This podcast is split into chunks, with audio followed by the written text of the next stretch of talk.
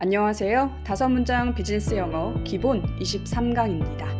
오늘은 제 얘기를 조금만 해보자면 얼마 전 10여 년 만에 치른 토익 시험에서 985점을 받았습니다.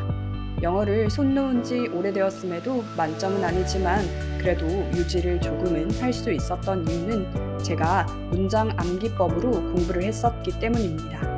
문장 암기법은 기초가 필요 없고 이해가 되지 않아도 할 수 있는 공부법입니다. 게다가 혼자서 얼마든지 원하는 수준까지 공부할 수 있는 방법이죠. 그리고 입으로 익힌 것이기 때문에 오래 갑니다. 그럼 오늘도 저와 함께 문장 암기 훈련 시작해 보겠습니다. 첫 번째 문장입니다. They say sales are up this quarter. 이번 분기에 판매가 올랐다고 한다. They say 뒤에 다시 생략된 문장이 나오는 형태입니다. They say는 사람들이 말하기를 혹은 뭐라고들 한다 정도의 해석을 해주시면 됩니다. 그럼 같이 읽어보면서 외워보겠습니다. They say sales are up this quarter. 이번 분기에 판매가 올랐다고 한다. They say sales are up this quarter. 이번 분기에 판매가 올랐다고 한다. They say sales are up this quarter. 이번 분기에 판매가 올랐다고 한다. They say sales are up this quarter. 이번 분기에 판매가 올랐다고 한다. They say sales are up this quarter. 이번 분기에 판매가 올랐다고 한다. 이번에는 혼자 두 번 읽어보겠습니다.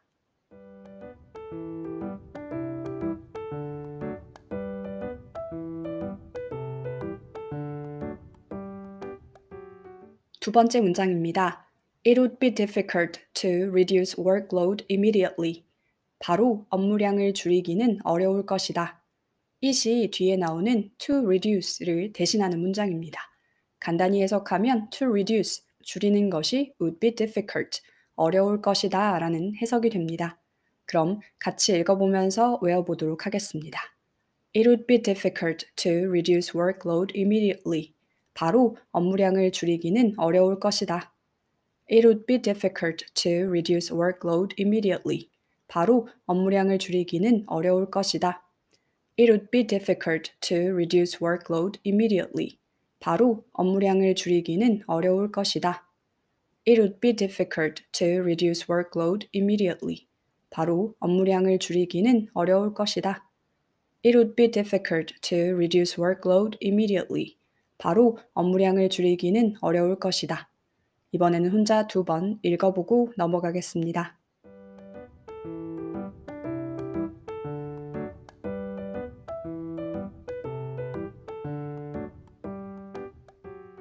세 번째 문장입니다. She was having a hard time finding a new employee. 그녀는 새로운 직원을 찾는데 애를 먹고 있다. have a hard time ing는 뭐 하는데 어려움을 겪다입니다. time 뒤에 나오는 동사에 ing를 붙여주시면 됩니다. 그럼 같이 외워보도록 하겠습니다. She was having a hard time finding a new employee. 그녀는 새 직원을 찾는데 애를 먹고 있다. She was having a hard time finding a new employee. 그녀는 새 직원을 찾는데 애를 먹고 있다. She was having a hard time finding a new employee. 그녀는 새 직원을 찾는데 애를 먹고 있다. She was having a hard time finding a new employee. 그녀는 새 직원을 찾는데 애를 먹고 있다. She was having a hard time finding a new employee. 그녀는 새 직원을 찾는데 애를 먹고 있다. 이제 혼자 두 번 읽어보겠습니다.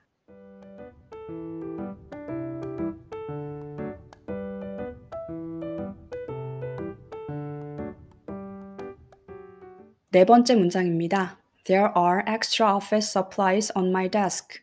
제 책상 위에 여분의 사무용품들이 있습니다. There be 뭐 하면 뭐가 있다입니다. 이 뭐가 사실상 주어기 때문에 비동사를 어떤 걸 쓸지는 뒤에 뭐 부분이 결정합니다. 여기서는 extra office supplies 이기 때문에 are을 썼습니다. 그럼 같이 읽어보면서 외워보겠습니다. There are extra office supplies on my desk. 내 책상 위에 여분의 사무용품들이 있다. There are extra office supplies on my desk. 내 책상 위에 여분의 사무용품들이 있다. There are extra office supplies on my desk. 내 책상 위에 여분의 사무용품들이 있다. There are extra office supplies on my desk.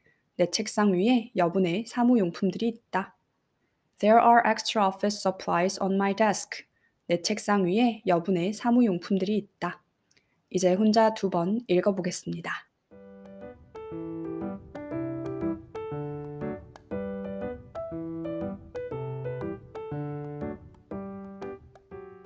다섯 번째 문장입니다. We simplified our reporting system to increase work efficiency.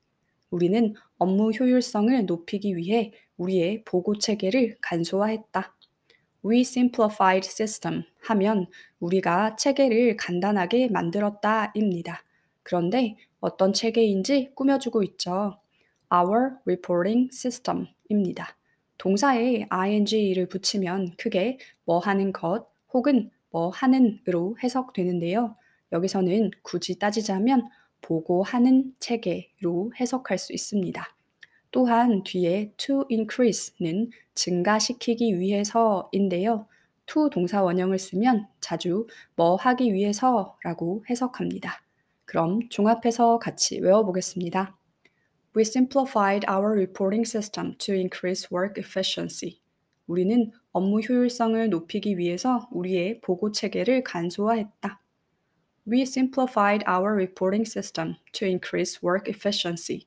우리는 업무 효율성을 높이기 위해 우리의 보고 체계를 간소화했다. We simplified our reporting system to increase work efficiency. 우리는 업무 효율성을 높이기 위해서 우리의 보고 체계를 간소화했다. We simplified our reporting system to increase work efficiency. 우리는 업무 효율성을 높이기 위해 우리의 보고 체계를 간단히 만들었다. We simplified our reporting system to increase work efficiency. 우리는 업무 효율성을 높이기 위해 우리의 보고 체계를 간소화했다. 이제 혼자 두 번 읽어보겠습니다.